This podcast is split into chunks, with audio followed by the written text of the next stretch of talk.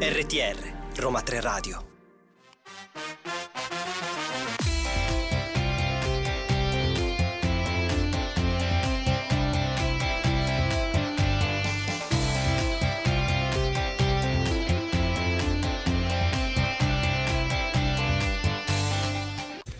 Buon pomeriggio a tutti e benvenuti ad una nuova puntata di Listen to You, il programma curato e diretto dal centro Europe Direct dell'Università degli Studi Roma 3.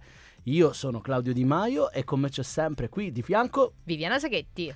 Grazie Viviana, che bello che sei venuto qui in radio, tra l'altro con questa eh, ancora atmosfera, siamo nell'ultima coda dell'inverno, ma siamo sempre pronti a parlare di notizie, di attualità, di eventi provenienti dall'Unione Europea. Di cosa parleremo oggi? Assolutamente sì, Claudio. Anche con l'ultima coda invernale siamo qui carichi di notizie per parlarvi dell'accordo del eh, Parlamento europeo sui livelli di risparmio energetico, delle nuove strategie europee presentate in materia di spazio e di sicurezza, ma anche in materia di settore marittimo. Ma poi parleremo anche delle azioni dell'Unione per rendere le comunicazioni più sicure in generale e dell'anno che è appena trascorso da quando è stata iniziata la misura della protezione temporanea nei confronti dell'Ucraina. Insomma, Claudio, una puntata carichissima anche oggi. Sicuramente io già ti vedo vedo che tu hai cominciato a muoverti con tutti eh, i tuoi foglietti in tasca perché avrai pronta sicura anche la domanda per eh, il nostro... Anche oggi ti interrogo per il nostro UE, la, la sai. sai. Ma ovviamente vi invitiamo ad aspettare fino all'ultimo per sapere la domanda di oggi e diamo spazio ora alla musica. Claudio, lo abbiamo anticipato nella nostra presentazione che è trascorso ormai un anno da quando è stato attivato il meccanismo della protezione temporanea per l'Ucraina. La Commissione europea, eh, insomma, con l'occasione di questo anniversario, ha adottato la scorsa settimana la comunicazione relativa alla direttiva sulla protezione temporanea, che per l'appunto è stata attivata per la prima volta nella storia proprio il 4 marzo del 2022, in risposta all'aggressione della Federazione russa nei confronti dell'Ucraina. Cerchiamo un po' di tracciare un bilancio ad un anno dall'attivazione di questo strumento. Sino ad oggi, pensa Claudio, circa 4 milioni di persone hanno ottenuto una protezione immediata nell'Unione, di cui oltre 3 milioni solo nella prima metà del 2022.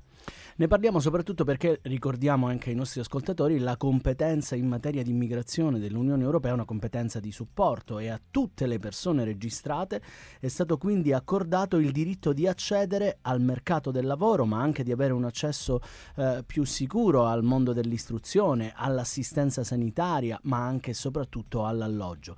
La risposta dell'Unione Europea alla guerra in Ucraina dimostra ancora una volta quindi che è possibile realizzare grandi cose quando l'Unione Europea procede unita. Molte sono le facilitazioni che sono derivate dall'applicazione della direttiva sulla protezione temporanea anche attraverso una riduzione al massimo delle formalità e dei passaggi burocratici per questi soggetti. Vediamo insieme quali sono i punti principali. Innanzitutto gli Stati membri hanno predisposto rapidamente le procedure per la registrazione e il rilascio della documentazione necessaria per la circolazione e anche per soggiornare all'interno dell'Unione Europea. Ma è stata anche fornita una protezione speciale ai minori. A questo riguardo va sottolineato come quasi un quinto dei bambini ucraini ha trovato rifugio nel, nei nostri confini, nei confini dell'Unione Europea. È stato poi facilitato e incoraggiato l'accesso all'istruzione e alla formazione professionale. All'inizio dell'anno scolastico, lo scorso settembre, circa mezzo milione di bambini ucraini erano iscritti in istituti di istruzione in tutta l'Unione. L'Unione ha poi messo a punto il piano comune antitratta per sensibilizzare le persone sfollate e prevenire la tratta di esseri umani. È stato anche favorito l'accesso all'assistenza sanitaria, si sa che per questi soggetti è fondamentale, ma anche alle prestazioni sociali.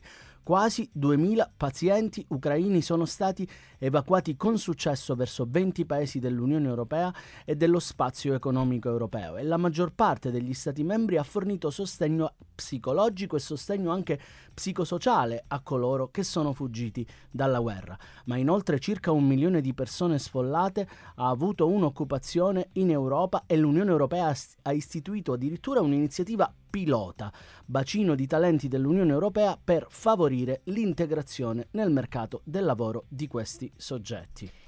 Poi piani case sicure che aiutano gli Stati membri, le autorità regionali e locali e la società civile a organizzare iniziative in materia di alloggi. La Commissione ha assegnato 5,5 milioni di euro al progetto gestito dalla Federazione Internazionale della Croce Rossa a sostegno dell'attuazione di questa iniziativa, case sicure per l'appunto, e ha pubblicato un invito a presentare proposte per la concessione di sovvenzioni per progetti volti a promuovere ulteriormente i programmi di sponsorizzazione da parte delle comunità. Ma l'aiuto dell'Unione Europea non è stato indirizzato solo ai cittadini ucraini. La Commissione e le sue agenzie hanno fornito un sostegno operativo agli Stati membri nell'attuazione in generale della direttiva. Infatti l'Agenzia dell'Unione Europea per l'asilo aiuta 13 Stati membri a gestire le loro esigenze in materia di asilo, di accoglienza e proprio anche di protezione temporanea.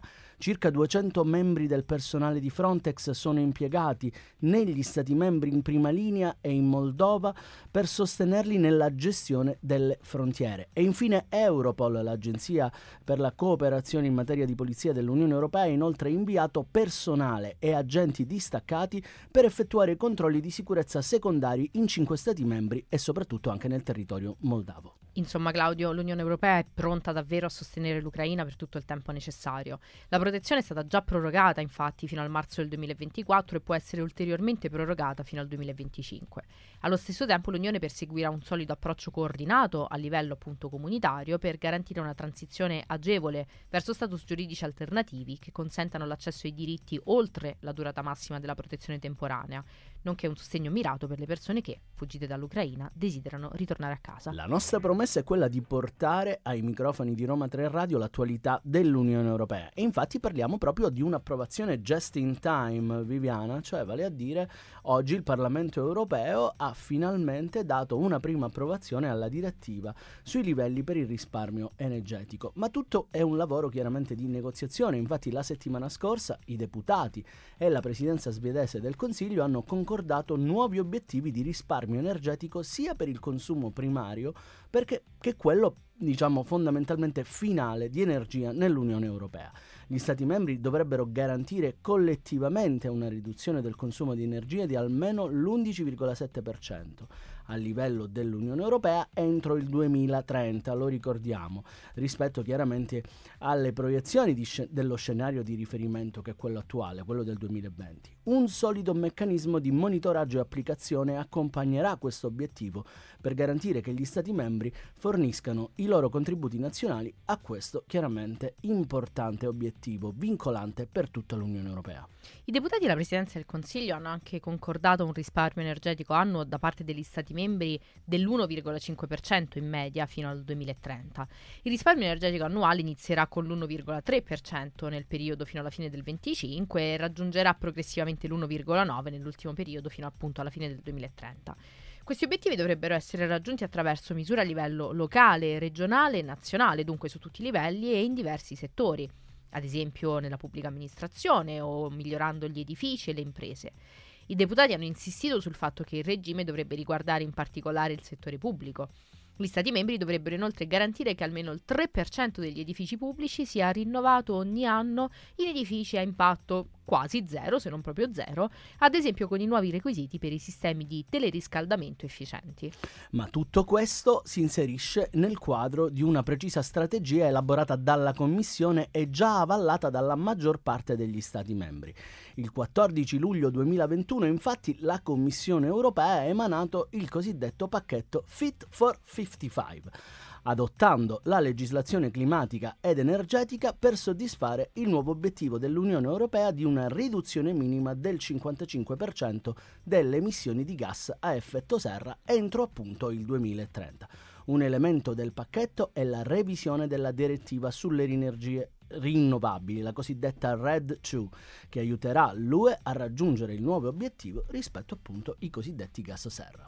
Nell'ambito della RED 2 attualmente in vigore, l'Unione è obbligata a garantire che almeno il 32% del suo consumo di energia provenga da fonti energetiche rinnovabili appunto entro il 2030. E il pacchetto Fit for 55 include anche l'attuale direttiva sull'efficienza energetica, allineando le sue disposizioni quindi al nuovo obiettivo che già ci hai menzionato tu Claudio del 55% di gas serra.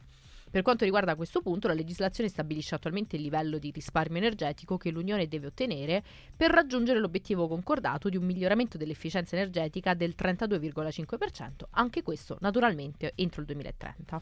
Il relatore del Parlamento europeo ha dichiarato sono molto felice che siamo riusciti a far avvicinare gli Stati membri verso obiettivi di efficienza energetica molto più ambiziosi. Assume la massima importanza il fatto che non si debba dipendere più dall'energia russa in futuro, pur continuando a raggiungere i nostri obiettivi climatici. Oggi è stata, dice sempre il relatore, una grande vittoria. E infine conclude proprio con le sue parole, per la prima volta in assoluto abbiamo un obiettivo per il consumo di energia che gli Stati membri sono obbligati a mantenere ben oltre il presente. Claudio, stiamo per dare una notizia spaziale, oserei dire. Mamma mia, metto il casco? Metti il casco che partiamo. Lo scorso 10 marzo la Commissione e l'Alto rappresentante hanno presentato per la prima volta una comunicazione congiunta su una strategia spaziale europea per la sicurezza e la difesa. Questo passo è cruciale per l'evoluzione della politica europea e per la ricerca. I sistemi e i servizi spaziali nell'Unione Europea sono fondamentali per il funzionamento della nostra società e della nostra economia, nonché naturalmente per la sicurezza e la difesa. È proprio per questo motivo che l'Unione Europea ha identificato lo spazio come un punto strategico, la prima volta nella sua storia. Nell'attuale contesto geopolitico di crescente concorrenza, di potere, di intensificazione delle minacce, l'Unione Europea sta infatti prendendo provvedimenti per proteggere le sue risorse spaziali, ma anche difendere i suoi interessi, scoraggiare le attività ostili nello spazio e rafforzare la sua posizione strategica e anche la sua autonomia. La strategia presentata è un'attuazione diretta dalla bussola strategica adottata meno di un anno fa e che ha definito lo spazio, insieme al cyber e al marittimo, come domini strategici la cui sicurezza deve essere sempre garantita dall'Unione Europea. È un documento molto importante che prevede una serie di azioni che coprono importanti filoni direi di provare a vederne qualcuno di questi insieme. Proviamoci. La comprensione condivisa delle minacce spaziali è uno dei punti principali. Per aumentare appunto questa comprensione comune delle minacce tra gli Stati membri, l'alto rappresentante preparerà un'analisi annuale classificata del passaggio delle minacce spaziali a livello dell'Unione, attingendo all'intelligence degli Stati membri. La resilienza e la protezione dei sistemi dei servizi spaziali nell'Unione Europea, cioè vale a dire la strategia propone azioni per rafforzare la resilienza e la protezione di questi sistemi problemi nell'Unione Europea, per esempio migliorando la sovranità tecnologica dell'Unione Europea e riducendo le dipendenze strategiche e garantendo anche la sicurezza dell'approvvigionamento per lo spazio e la difesa, in stretto coordinamento con l'Agenzia Europea per la Difesa e l'Agenzia Spaziale Europea. Un altro punto importante sarà quello di rispondere alle minacce spaziali. La strategia delinea infatti misure concrete per mobilitare gli strumenti pertinenti dell'Unione per rispondere alle minacce spaziali, per esempio con esercitazioni spaziali anche con i partner naturalmente dell'Unione Europea, per testare e sviluppare ulteriormente la risposta dell'Unione alle minacce. Chissà se prenderanno a me in una di queste strategie o di queste esercitazioni, ma comunque la cosa più importante è che la strategia propone anche di collegare meglio lo spazio, la difesa e la sicurezza a livello degli Stati membri e garantire sinergie incrociate, in particolare in termini di ricerca e sviluppo ma anche una sollecitazione dei partner affinché abbiano dei comportamenti responsabili nello spazio. L'Unione rafforzerà infatti il suo impegno nel multilaterale e promuoverà norme, regole, principi di comportamenti responsabili nello spazio attraverso misure concrete e pragmatiche. La strategia approfondirà la cooperazione esistente per la sicurezza spaziale, in particolare con gli Stati Uniti, ed espanderà gli scambi con altri partner, tra cui la Nato naturalmente, nonché altri paesi che, come dire, la pensano allo stesso modo. E già, però adesso vediamo quali sono i passi futuri, che cosa succederà dopo questa presentazione. La Commissione e l'alto rappresentante presenteranno presto agli Stati membri i primi passi per la via da seguire nell'attuazione di questa strategia e soprattutto riferiranno a annualmente al Consiglio sui progressi compiuti e sulle potenziali ulteriori azioni. Vuoi un'Europa di pace? Vuoi il meglio per la tua famiglia, i tuoi amici e il futuro dei tuoi figli? Ecco perché ti sta a cuore proteggere il clima e il nostro pianeta. Difendi i tuoi valori. Credi nella libertà e nella democrazia e anche nell'energia pulita e rinnovabile prodotta in Europa. Certo, la strada è ancora lunga, ma, ma ce la faremo, perché camminiamo insieme con te. L'Europa sei tu. L'Europa sei tu, Viviana, quindi sicuramente saprai che la settimana scorsa è stata una settimana di aggiornamenti di strategie da parte dell'Unione Europea. In particolare abbiamo già parlato dello spazio, adesso parliamo di come proteggere il settore marino, perché la Commissione Europea e l'alto rappresentante hanno adottato una comunicazione congiunta su proprio una strategia rafforzata per la sicurezza marittima dell'Unione Europea. Una strategia che tra l'altro si propone di garantire un uso pacifico dei mari e di proteggere il settore marittimo da nuove minacce. Hanno inoltre adottato un piano d'azione aggiornato che attuerà questo tipo di strategia. Vuoi dirci qualcosa in più? Ma Claudio va sottolineato sin da subito che la sicurezza marittima è di vitale importanza per l'Unione Europea e per i suoi Stati membri. Insieme gli Stati membri dell'Unione costituiscono la più grande zona economica esclusiva combinata al mondo. L'economia dell'Unione dipende in larga misura dalla sicurezza degli oceani. Pensa che oltre l'80% del commercio mondiale, circa due terzi terzi dell'approvvigionamento mondiale di petrolio e gas sono estratti in mare o trasportati via mare. Ammetto la mia ignoranza perché comunque ho appena scoperto che fino al 99% dei flussi globali di dati sono trasmessi attraverso cavi sottomarini. Quindi il settore marittimo mondiale deve essere sicuro per sfruttare pienamente il potenziale degli oceani e anche dell'economia blu sostenibile. Ecco perché l'Unione intende rafforzare l'ampia gamma di strumenti di cui dispone proprio per promuovere la sicurezza marittima sia civile che militare. Ecco, sotto il piano della sicurezza le minacce e le sfide si sono naturalmente moltiplicate in questi anni, lo sappiamo bene. Pensa ad esempio alle attività illecite di lunga durata, come la pirateria, le rapine a mano armata in mare, il traffico di migranti, la tratta di esseri umani, il traffico di armi stupefacenti, il terrorismo, rimangono tutte sfide cruciali. A queste però si affiancano minacce nuove, in evoluzione, legate all'aumento della concorrenza geopolitica, ai cambiamenti climatici, al degrado dell'ambiente marino e agli attacchi ibridi e informatici. La comunicazione, lo abbiamo già detto, viene presentata insieme a un piano d'azione associato che specifica le diverse azioni integrati che predisporrà l'Unione Europea e i suoi chiaramente interessi. Vediamoli per punti. Da un lato l'intensificazione delle attività in mare, cioè azioni che comprendano l'organizzazione di esercitazioni navali a livello livello dell'Unione Europea, ma anche l'organizzazione di ulteriori operazioni di guardia costiera nei bacini marittimi europei, la designazione di nuove zone marittime di interesse per l'attuazione del concetto delle presenze marittime coordinate e il rafforzamento delle ispezioni di sicurezza nei porti dell'Unione Europea. Ma ancora una volta un punto chiave è la cooperazione con i partner. Le azioni comprendono l'approfondimento della cooperazione tra Unione Europea e Nato e l'intensificazione della cooperazione con tutti i partner internazionali pertinenti naturalmente per materia per sostenere l'ordine in mare basato sul rispetto delle norme, il riferimento naturalmente in particolare alla Convenzione delle Nazioni Unite sul diritto del mare.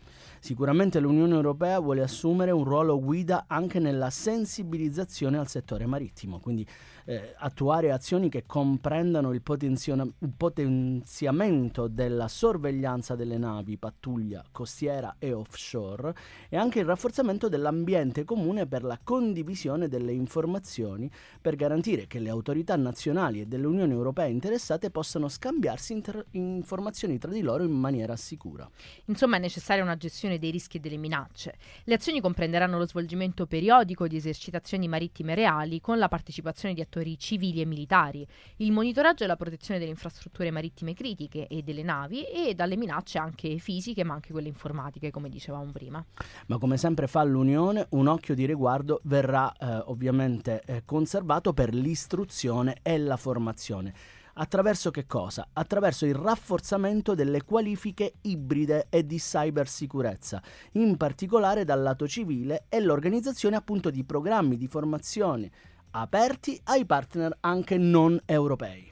Quali sono dunque i prossimi passi anche qui?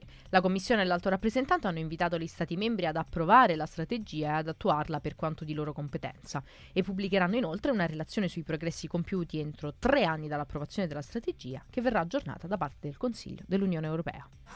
Claudio, oggi un tema portante di, del nostro discorso, delle nostre notizie, è la sicurezza. Esatto, ma anche un po' lo spazio. Anche un po' lo spazio, anche un po' i satelliti e insomma rimaniamo in quest'ambito perché è arrivata l'approvazione definitiva da parte delle istituzioni dell'Unione Europea al regolamento sul programma dell'Unione per la connettività sicura per il periodo 2023-2027, che istituisce la, possiamo dirlo, costellazione satellitare di Bellissimo. ultima generazione, IRIS-2, ossia l'infrastruttura per la resilienza, l'interconnettività e la sicurezza via satellite. Una vera e propria costellazione satellitare, dicevamo, per garantire i servizi di comunicazione sicuri fino al 2027, contrastando le interruzioni delle reti terrestri dovute ad attacchi informatici e catastrofi naturali, e con un forte focus per il contrasto all'inquinamento ambientale anche in orbita. A permettere la nascita della prima infrastruttura di connettività multiorbitale con segmenti spaziali e terrestri è stata l'adozione da parte del Consiglio dell'Unione Europea del regolamento sul programma dal bilancio complessivo pari a 2,4 miliardi di euro, confermando quanto concordato nel novembre dello scorso anno con il Parlamento europeo. Iris 2 sarà un'infrastruttura che permetterà di evitare la dipendenza da paesi terzi attraverso servizi di comunicazione sicuri e ultraveloci entro il 2027, quindi diciamo un periodo relativamente vicino a noi, anche grazie alle tecnologie di comunicazione quantistica per la crittografia e le sinergie dei sistemi Galileo, quello già esistente per la navigazione satellitare, e Copernicus, che è quello proprio dedicato all'osservazione della Terra. Sarà un elemento chiave nelle orbite terrestri basse che sono sempre più occupate da megacostellazioni di paesi terzi e quanto sottolinea proprio in una nota il Consiglio dell'Unione Europea. Insomma, disastri naturali, attacchi informatici, interruzioni delle reti di comunicazioni terrestri sono alla base delle misure di prevenzione previste da IRIS-2. I primi beneficiari saranno enti governativi e istituzioni dell'Unione, che potranno utilizzarli per la protezione delle proprie infrastrutture critiche, ma anche per la sorveglianza e la gestione delle crisi e le applicazioni critiche per l'ambiente, la sicurezza, l'economia e la difesa. Ma potranno beneficiarne anche i privati, perché avere una connettività sicura e ultraveloce sarà garantito grazie all'accesso alla banda larga per tutti gli utenti, la facilitazione dei servizi commerciali per le industrie europee ancora, ma anche la fornitura della connettività sicura in tutte le regioni dell'Unione, con un'estensione ulteriore alle aree di interesse geostrategico come l'Artico e l'Africa. Di grande rilevanza anche le nuove disposizioni ambientali. Sappiamo che l'Unione Europea ha sempre un occhio per l'ambiente, soprattutto quelle ri- eh, ri- riguardanti la prevenzione della proliferazione dei detriti spaziali, ma anche l'inquinamento luminoso e la compensazione dell'impronta di carbonio rispetto alla proposta presentata dalla Commissione europea nel febbraio scorso, eh, introduzioni queste che ho appena accennato inserite nell'accordo finale tra le istituzioni comunitarie sul regolamento che proprio istituisce Iris 2 per rendere la nuova costellazione europea un esempio in termini di sostenibilità spaziali e ambientale. Dopo la firma dei presidenti di Parlamento e Consiglio dell'Unione Europea, il regolamento sarà pubblicato nella Gazzetta Ufficiale dell'Unione Europea ed entrerà in vigore a partire dal terzo giorno successivo alla pubblicazione. Il programma spaziale dell'Unione Europea aiuta i cittadini dell'Unione a svolgere le attività quotidiane sulla Terra. I satelliti che l'Unione invia in orbita consentono a milioni di persone di comunicare utilizzando le nuove tecnologie, viaggiare via terra, mare e aria e sviluppare nuovi modi per migliorare la salute del nostro pianeta. Secondo le ricerche condotte dalla Commissione europea, l'economia spaziale dell'Unione, che comprende il settore manifatturiero ma anche quello dei servizi e dà lavoro a 231.000 professionisti, già nel 2017 ha ampliato il suo valore che era stimato circa 62 miliardi di euro. Eccoci arrivati al blocco che parla degli eventi e dei bandi dell'Unione Europea e dall'Unione Europea e quindi cominciamo con un evento che ci riguarda molto da vicino perché il prossimo 16 marzo si terrà un evento online organizzato proprio dal nostro centro di documentazione europea dell'Università Roma 3 dal titolo Il consumatore europeo quale tutela nell'ambito della rassegna di incontri online promossi con cadenza mensile o quindicinale proprio dalla rete italiana dei centri di documentazione europea, in collaborazione con la rappresentanza in Italia della Commissione europea. Il tema di questi incontri sono le priorità politiche della Commissione e il punto di partenza è proprio il discorso sullo Stato dell'Unione presentato appunto nello scorso eh, settembre. Interverrà l'onorevole Salvatore De Meo della Commissione per il mercato interno e la protezione dei consumatori del Parlamento europeo e il dottor Giovanni è il direttore del Dipartimento Affari Legali della GCM, l'autorità garante della concorrenza e del mercato. Tutte le informazioni le trovate sul sito cdeita.it. La Commissione europea ha pubblicato il bando Media Representation and Inclusion for Refugees and Migrants, con cui tende a sostenere un progetto pilota che contribuisca a migliorare la rappresentazione e la visibilità di migranti e rifugiati sui social media e in altri canali mediatici.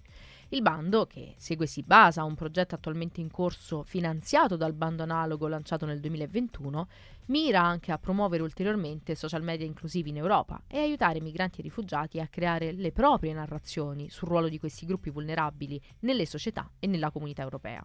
Il contributo dell'Unione potrà coprire fino al 75% dei costi ammissibili. La scadenza per presentare le candidature è il 15 marzo, dunque domani, affrettatevi. La Commissione europea, la Direzione Generale per la Cooperazione Internazionale e lo Sviluppo, ha pubblicato un bando nel quadro di Indici Europa Globale, lo strumento appunto per gli aiuti allo sviluppo nel sottoprogramma Organizzazioni della società civile. Questo bando riguarda la creazione di un sistema europeo per un ambiente favorevole favorevole alla società civile e all'obiettivo di far sì che i partner della società civile a livello mondiale e regionale dei paesi partner siano in grado di individuare e reagire a situazioni di deterioramento del contesto o di migliorare un ambiente già favorevole e che possano affrontare e contribuire a prerequisiti strutturali appunto per questo ambiente di riferimento. Il contributo per questo bando può coprire fino a un minimo di 75% al massimo del 95% dei costi ammissibili. La scadenza per l'invio dei concept è fissata per il 20 marzo 2023. E domani verrà aperto un bando importantissimo, la cui scadenza è al 20 settembre del 2023, nell'ambito del programma Cittadini, Uguaglianza, Diritti e Valori, il programma CERV, di cui vi abbiamo parlato anche in altre occasioni, che ha pubblicato il bando 2023 Gemellaggio di città.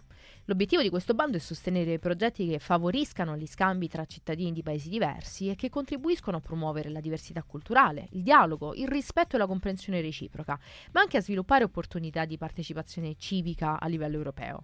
Ciascun progetto deve coinvolgere municipalità di almeno due paesi diversi ammissibili, di cui almeno uno deve essere uno Stato dell'Unione Europea, e avere questo progetto una durata compresa fra i 6 e i 12 mesi.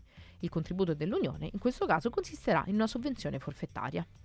Chi lavora nell'ambito dell'immigrazione già lo sa, è stato lanciato il cosiddetto Fondo FAMI, il Fondo Asilo, Migrazione e Integrazione, e in particolare è stato pubblicato un nuovo bando per azioni transnazionali.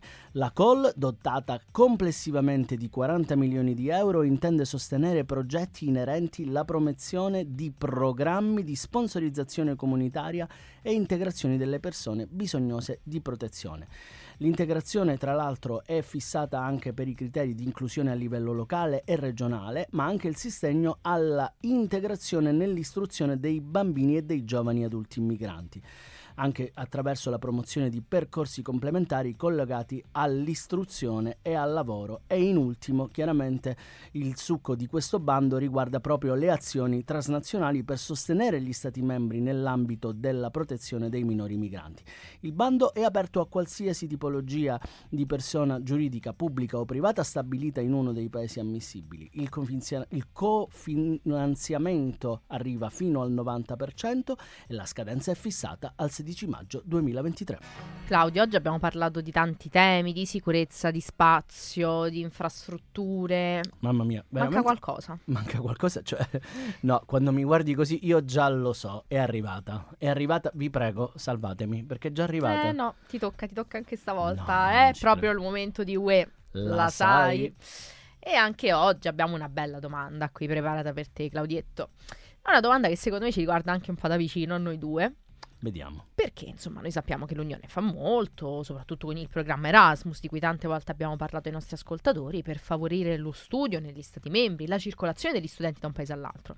Ma è vero che non fa proprio niente per sostenere la ricerca? Beh, diciamo la ricerca dell'Europa o l'Europa della ricerca? la risposta è falsa. È falsa perché la ricerca e l'innovazione sono azioni fondamentali per l'Unione, perché ci aiutano a competere a livello mondiale e anche a preservare il nostro modello sociale europeo. Il Trattato di Lisbona in questo senso ha rafforzato l'azione dell'Unione Europea nel settore della ricerca, anche con l'obiettivo di creare uno spazio europeo della ricerca e noi Viviana lo sappiamo benissimo. Il sostegno dell'Unione Europea alla ricerca e all'innovazione effettivamente fornisce un valore aggiunto, promuovendo la collaborazione anche tra equip di ricerca di diversi paesi, ma anche di diverse discipline, il che diventa chiaramente fondamentale per eh, creare nuovi progetti e fare scoperte che possano davvero definire eh, diciamo, un aspetto rivoluzionario in questo ambito. Ma come lo fa l'Unione realmente? Lo fa attraverso i suoi programmi quadro pluriennali per la ricerca e l'innovazione, che servono a fornire da parte dell'Unione Europea una serie di finanziamenti volti a consolidare la posizione dell'Unione Europea nel settore scientifico, a rinsaldare l'innovazione industriale con investimenti in tecnologie chiave, l'accesso agevolato ai capitali e il sostegno alle piccole imprese, ma anche affrontare le principali questioni sociali, perché ricordiamolo che l'Unione non tralascia mai le questioni sociali. Assolutamente, specialmente nella ricerca. Soprattutto nella ricerca, infatti, mh, come dire, obiettivi chiave sono i cambiamenti climatici, i trasporti sostenibili, le energie rinnovabili. È fondamentale anche garantire le scoperte tecnologiche che si trasformino in prodotti validi, con un vero potenziale commerciale, mediante la creazione di partnership con l'industria e i governi. Ma l'Unione cerca anche di intensificare la collaborazione internazionale proprio in materia eh, di eh, ricerca e innovazione. Quindi le attività di ricerca e di innovazione nell'Unione Europea sono gestite attraverso una serie di dipartimenti, ma anche agenzie agenzie e organizzazioni. Ma la cosa più importante è che i risultati, le conoscenze e i dati sono condivisi a livello dell'Unione Europea mediante proprio delle apposite banche dati. Importante è anche l'elaborazione di pubblicazioni, di strumenti e dati, nonché la rivista dell'Unione Europea per la ricerca e l'innovazione, Horizon Magazine, che potrete chiaramente consultare gratuitamente su tutti i siti dell'Unione Europea. Oggi siamo andati letteralmente nello spazio e questa cosa mi piace tantissimo perché tra l'altro non mi ero mai interrogato su quali potevano essere proprio le ricadute dell'Unione Europea in questi ambiti, la cybersicurezza, ma anche il... mi è piaciuta molto la questione dei dati passati attraverso cavi sottomarini. Vuoi un altro Uè la sai, visto che non ti sei interrogato? No, no, no, no, no, no Ti interrogo io, eh, in caso Non mi interrogare perché sai che io temo le tue Guarda. Claudio, giusto perché siamo fuori tempo massimo, altrimenti te ne facevo un'altra di domanda. Raddoppiavamo Uè la sai, sei fortunato. Meno male, meno male. Ma quindi non solo ringrazio il tempo, ma ringrazio anche i nostri ascoltatori per essere così fedeli a Listen to You. Ringrazio soprattutto la nostra fantastica Rosa in regia e chiaramente vi invitiamo ogni settimana a venire qui a Biostienze 159 per chiedere informazioni sull'Unione Europea e incontrare esperti che vi parlino appunto delle politiche e dei diritti dell'Unione. Ci dimentichiamo qualcuno? Uh, no, non mi pare. No. Ah, ah, sì, sì, Ah, Oriella, Oriella, quella, Oriella, ecco, sì, ecco, ecco, infatti. sì, sì, sì, giusto, la giusto, nostra giusto. Oriella Esposito Mannaggia la memoria corta. è molto corta che comunque ringraziamo sempre qui che ci sopporta e supporta E Un- che continuerà a farlo il prossimo martedì, sempre dalle 14 alle 15, nel nostro nuovo slot. esattamente che già avranno memorizzato un abbraccio europeo da Claudio Di Maio E da Viviana Saghetti. Ciao. Ciao.